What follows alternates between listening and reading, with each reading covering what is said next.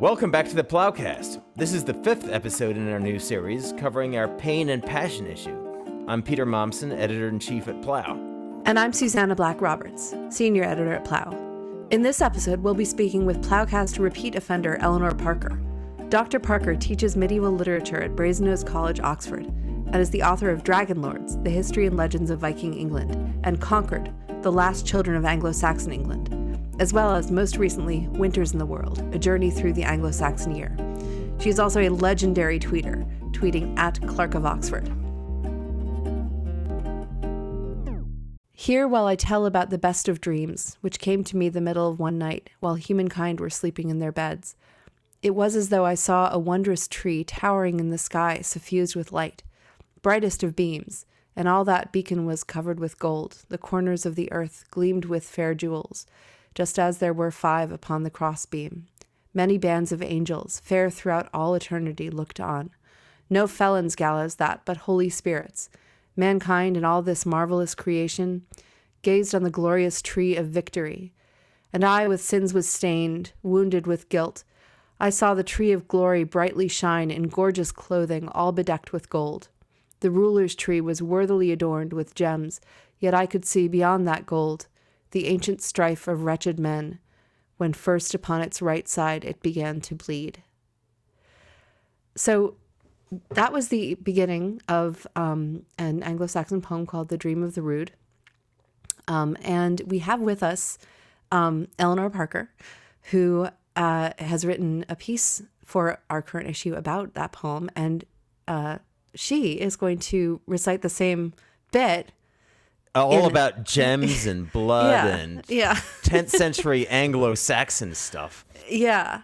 Um, so she's going to recite the same bit, but in the original, which I uh, don't have it in me to do. So welcome, Eleanor, and um, go for it. okay, thank you. What ich swefne kist setchan wille, what me je met to midre nicht, sith an reod berende resta wunneden. Thuchte mé that je so silkere treo on luftleden, lechte bewunden, beerme bechtest. El er that bacon was begotten mit golde. Jimme stoden, fair at foldum shetum, swilche their FIFA waren, open om tham jaxlius banne. Behelden their engel drichtnes el fair thuch forthje scherft. Ne was their huru frakodas yelde, ac hine their behelden haligastas, men of vermoldum, and all this sé aft. Sulich was sé si bam, and ich sinnem fa, verwunded mit womum. Je sé ich wulders trea wedum je worthede, winnum schienen, je jerid mit golde. Jimmers hafton, beria, werthliche, weldenders trea. So I, I'm just I'm just trying to put myself into the world in which those words were were written, Eleanor. I, mean, Christianity is still pretty new, and there's this tree speaking to me. Uh, uh, what are the first hearers kind of hearing, and who are they? well, yeah. So as you say, this is a time when you know Christianity is kind of a couple of generations old. That's probably when the first version of this poem was written, and what we've got here is this very strange vision. Uh, someone's you know asleep or whatever in the middle of the night and it's dark and it's all very silent and then all of a sudden there's this giant tree that's kind of glowing with light. Um, and uh, you know you don't know what to make of it first of all. There's kind of this strange sense of well what exactly is this that the, the person is seeing? And this is before the tree even starts to speak. Um, so it's all very weird and it's kind of meant to be weird. I think that is sort of the point of it I mean, of course, this is a world without artificial light. It's quiet. Uh, there, you know, there's probably big stretches of uninhabited country around, and, and this this tree comes in. Uh, sounds kind of pagan, actually. it's definitely weird. Yeah, something supernatural is going on here. But it, there, there's a kind of like a gotcha in this poem, which is. Do you want to sort of describe the gotcha and how the um, the the, uh, the poet builds the suspense about he refers to it initially as a tree and then there's there's a turn mm-hmm. Yeah, so all of the language in the description that you were just reading and I was reading is about a tree or maybe a beacon, you know, like a kind of fire beacon or something. Um, and so it's not really clear what exactly this person is seeing. It's a tree, but it's also sort of not a tree at the same time. And then as he lies there just looking at it and trying to sort of take in this vision, all of a sudden the tree begins to speak and he realizes, um, and we realize with him that actually this is a specific tree. Um, it's the, Christ, the, the cross of Christ, and it begins to tell the story of the crucifixion uh, through its own memories, um, what it sort of experienced, what it perceived on the day of the crucifixion, um, and then kind of what happened to it afterwards. So it's the the cross, the tree becomes the kind of way into thinking about the story of Christ's death and resurrection um, through this kind of strange tree persona. And, and at the same time, I mean, right from the beginning, it's it's both these things. It's covered in golden gems, and, and yet it's bleeding. Mm. Yeah, it's very much this kind of doubleness, this sense of sort of shame and suffering and pain, but also glory and beauty and triumph at the same time.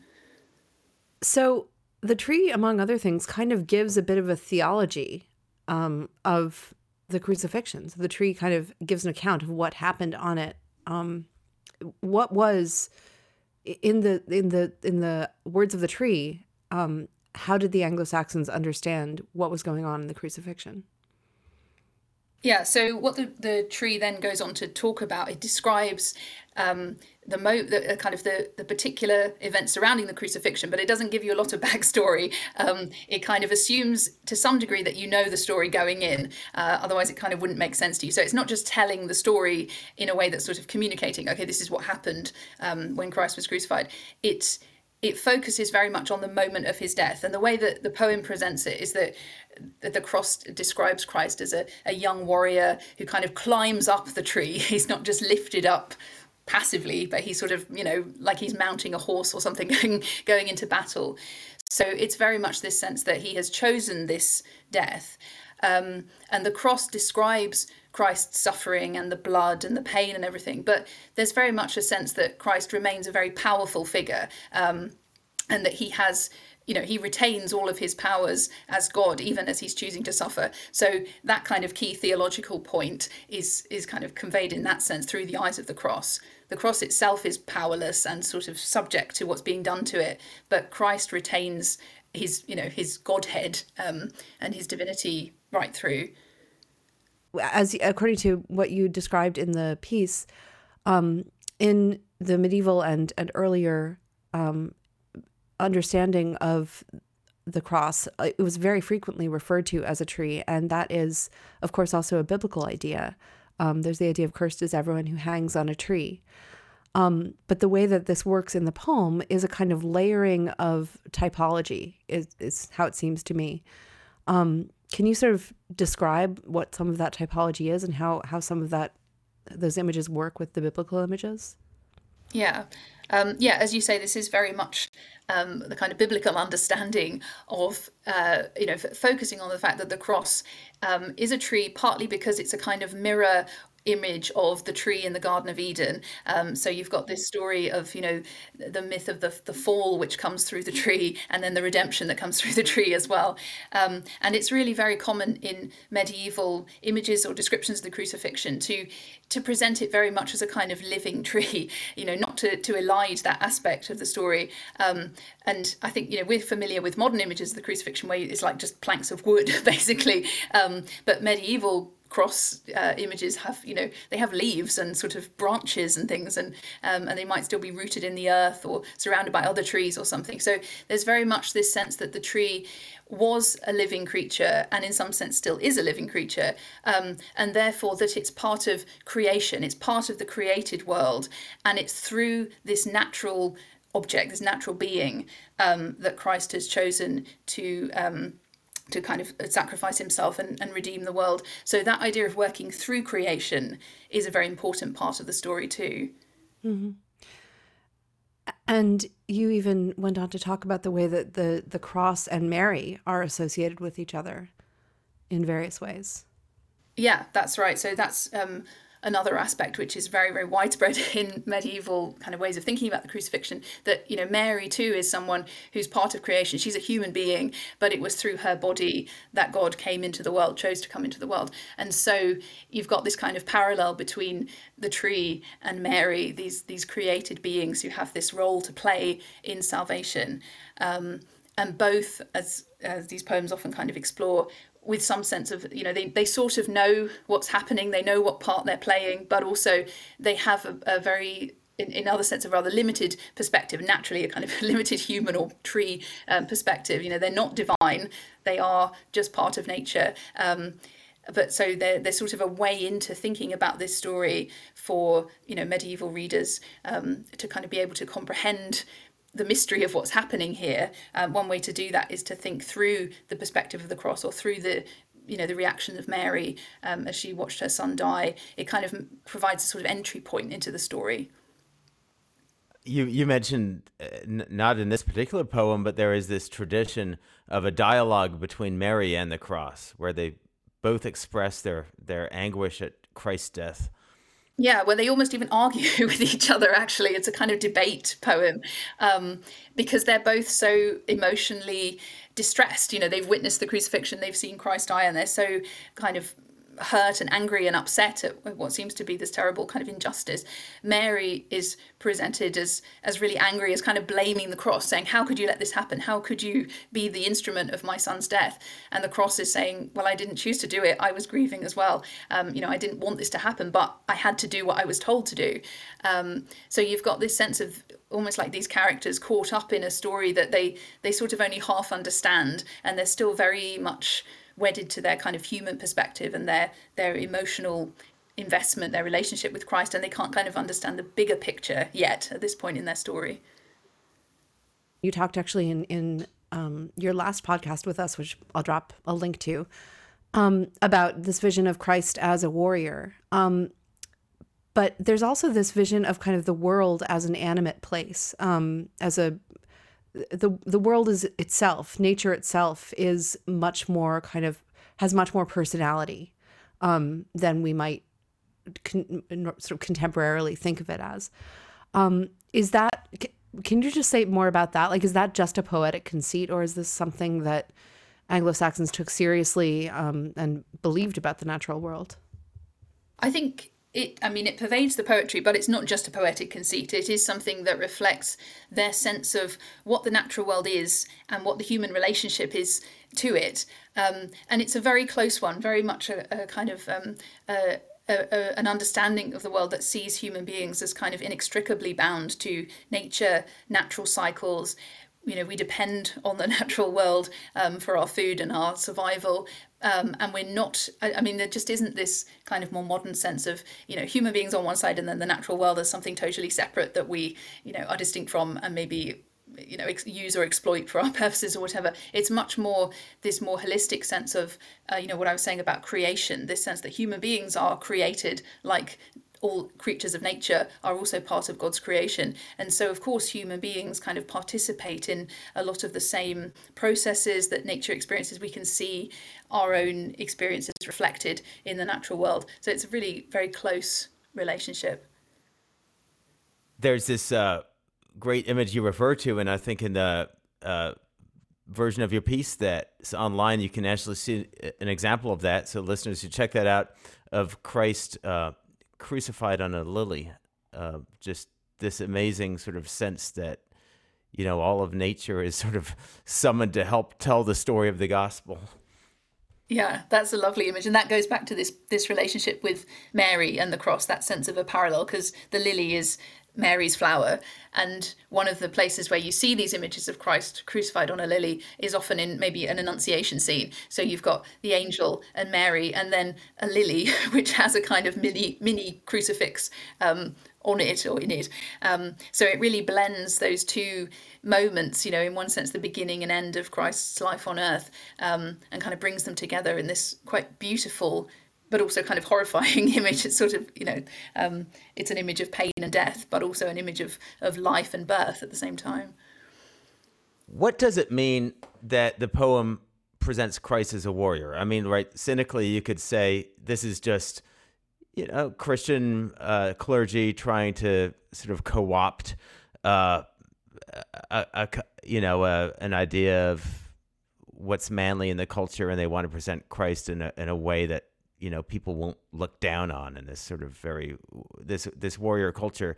But you bring out this actually brings out a, a pretty strong um, emotional resonance that might not be apparent. You know, you mentioned the a parallel to, to Beowulf and the, the bond between the the warrior and his followers.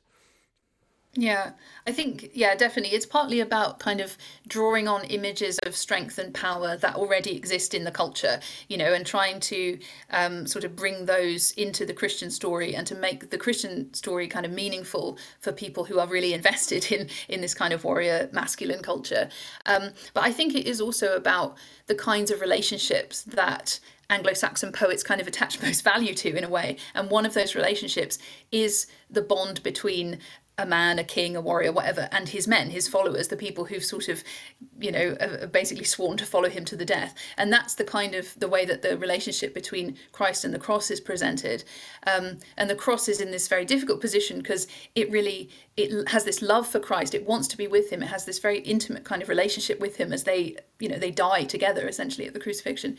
Um, but also it knows that it's been forced to be the instrument of his death. It calls itself his slayer. He's been kind of forced to become Christ's slayer. So it has this sense of guilt um, as well as its, its love, these kind of tortured emotions, which make that a really powerful part of the poem. So, some housekeeping. Don't forget to subscribe to this podcast on iTunes or wherever you get your podcasts. And we'll be back with the rest of our conversation with Eleanor Parker after the break.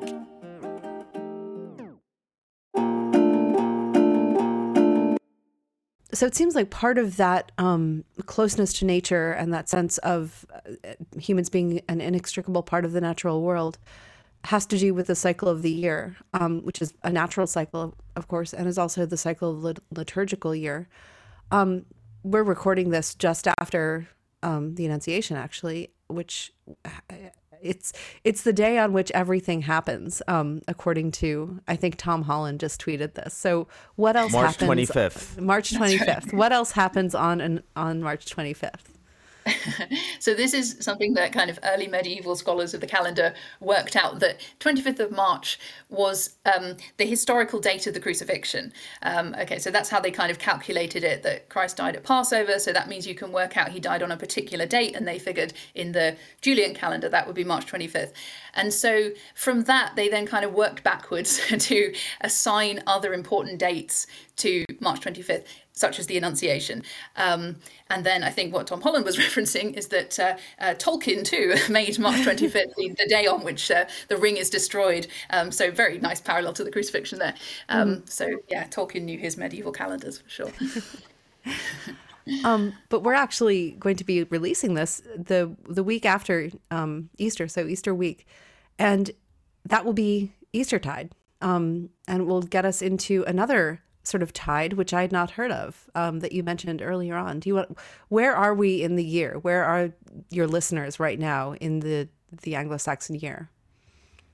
So Eastertide um, is the period, of course, that comes after Easter. You know, you get Lent, which is a long I think it would have felt very long in the Middle Ages for sure. Um, because you know in the, the anglo-saxon period and the medieval period generally lent was a time of a really serious proper fast. Um, and then so once you get to easter those fasting restrictions are limited uh, are lifted um, and you can properly celebrate and feast and, and enjoy yourself. And then uh, easter tide runs um, for 40 days. It runs up to ascension day.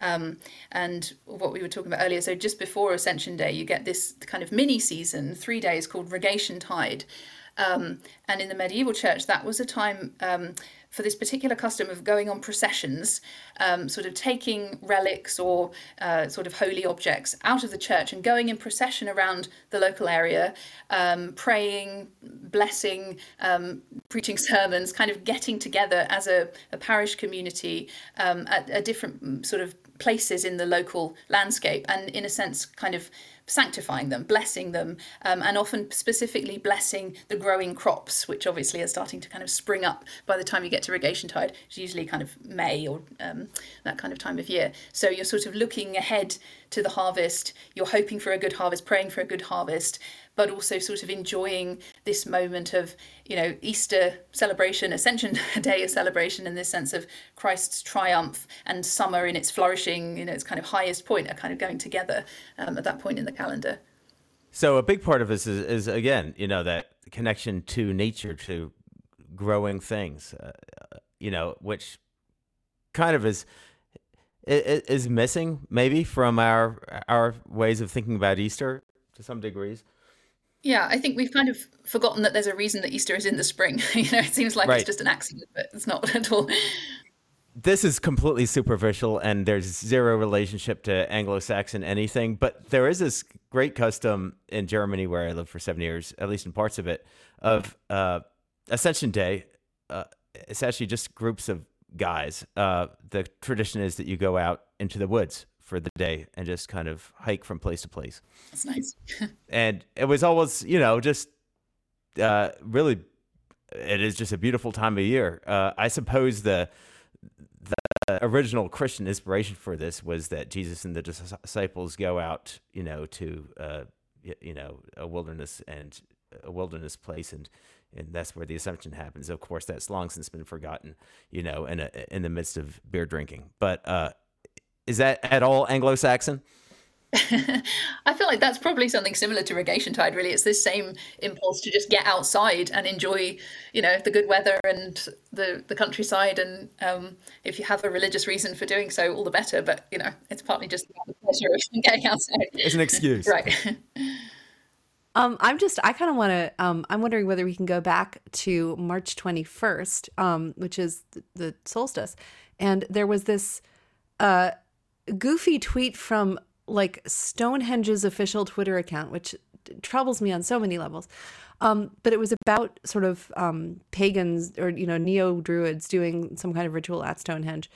Um, and, you know, very, uh, the, the sort of, a celebration of like this renewal of interest in in um, English paganism or paganism on this island anyway.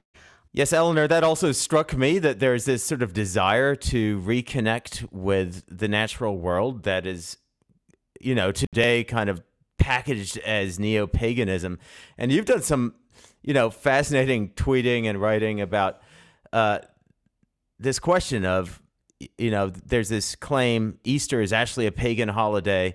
Uh, if we'd only get back to the the real thing, um, could you talk a little about that? Is is Easter uh, originally a pagan holiday? What's the relationship, eh, you know, of the Anglo-Saxon Christian way of approaching these things to what kind of people think about as pagan today? Yeah, so the, the thing is, there's this kind of myth, essentially, um, which has developed about the idea of the sort of pagan origins of Easter. That so um, the one thing that you, you can say is pagan uh, about Easter is just the name, the English name only. Um, so the English name Easter comes from maybe an Anglo-Saxon goddess called Eostre, um, who might have been celebrated around this time of year, kind of around the spring equinox. Um, but that's just the name, and it's only the name in English because um, other languages have other na- names for Easter, which are often much more related to Passover, um, so much more clearly Christian. Um, and because the English name for Easter has these kind of maybe pagan origins. Um, there are lots of sort of theories and myths that have developed about, you know, what might have been borrowed from this kind of hypothetical pagan festival. Like, do we eat eggs at Easter because oh, eggs were sacred to goddess Eostre or something? Um, and that isn't really that doesn't reflect uh, anything that's based in the anglo-saxon or early medieval evidence. Um, things like you know eating eggs at easter can just as well be explained by the fact that you didn't eat eggs during the lenten fast. And so then at easter you did start to eat eggs again and you know it's, it's worth celebrating. It doesn't that, have to those those eggs tasted really good. Uh, exactly yeah. I mean after the the fast of lent i think everything probably tasted pretty good yeah, so there's this kind of tendency to want to locate pagan origins for things that actually probably have more mundane explanations. Um, and I do think it is what Susannah was saying about this this desire that people have to. It's totally understandable. People want to find a kind of spirituality that feels like it's in touch with nature, with seasonal cycles, which do mean a lot to people. And they feel like well christianity doesn't do that you know christianity doesn't offer that. So probably whatever we see in christianity that seems seasonal like a spring festival is probably really pagan. But actually that's not true of medieval christianity. It was really very integrated with seasonal cycles um, because just medieval life was generally kind of you couldn't have a religion that was totally divorced from um, things like the cycles of agriculture. Um, so you don't have to sort of look for pagan borrowings as an explanation for that that's just what medieval culture was like.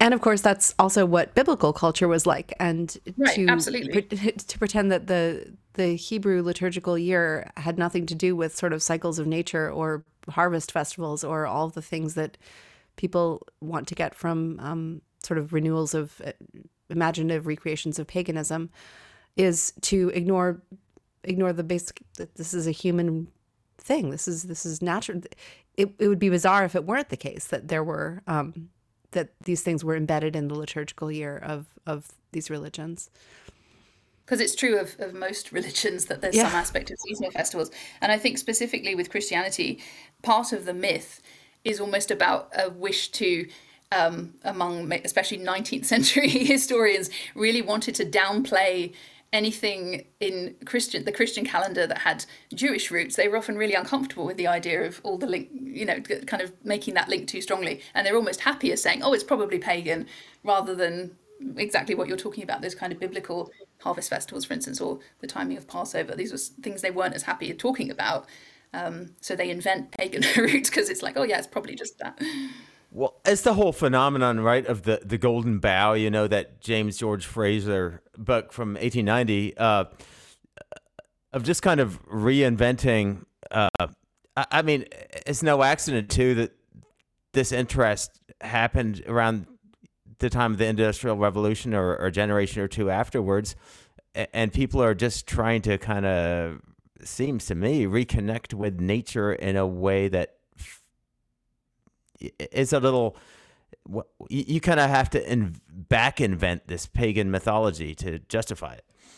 Yeah, it was only necessary because we had become separated from nature. I guess it's that sense of a, a distance, and so people found it hard to imagine what was the case in medieval Christianity, a kind of religion that's really deeply kind of embedded in the natural world, because that's not maybe what their own experience was, um, and perhaps that's how it is for a lot of people now that we feel distant from nature, so we kind of think, oh yeah, probably they were in the past as well. But actually, it's our experience that's sort of unusual on the historical scale.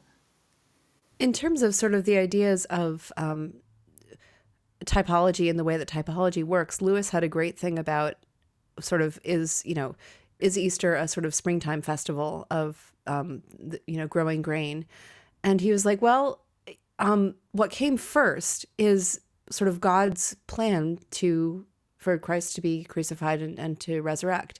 And so the resurrection of Christ is actually the first thing.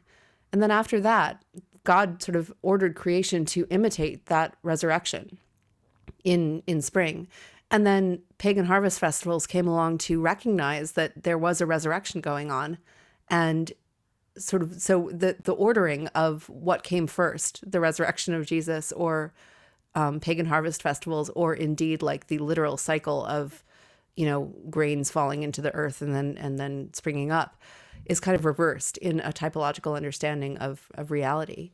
Is that something like the way that Anglo Saxons would have thought of it, or how how would they have thought of this?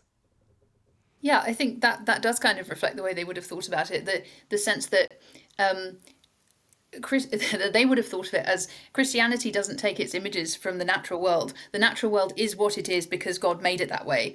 And so when you observe things about the natural world, when you observe the cycles of growth or the cycles of the sun and moon, solstices and equinoxes, whatever, if you notice those things, God designed them in that way and so that must tell you something there should be some symbolic significance that you can discern from that. Um, and so for instance thinking about you know why the equinoxes and solstices are fundamental to the date of easter or the date of christmas um, is because as medieval christians saw it you should be able to make a connection. You know, God made the sun and moon and he made them have these particular cycles. And so there must be some kind of meaning um, which derives from them. Um, so yeah, it's it, it's kind of it's a reverse of how we might think about it, um, rather than sort of like attributing meaning to these things. They, they think, they feel they're drawing meaning that's already there.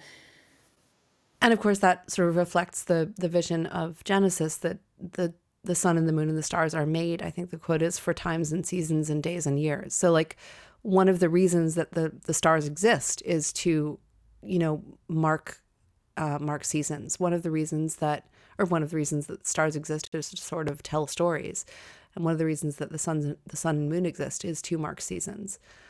Um, it's just a it's a inversion of the normal understanding of what it means to be a symbol, almost.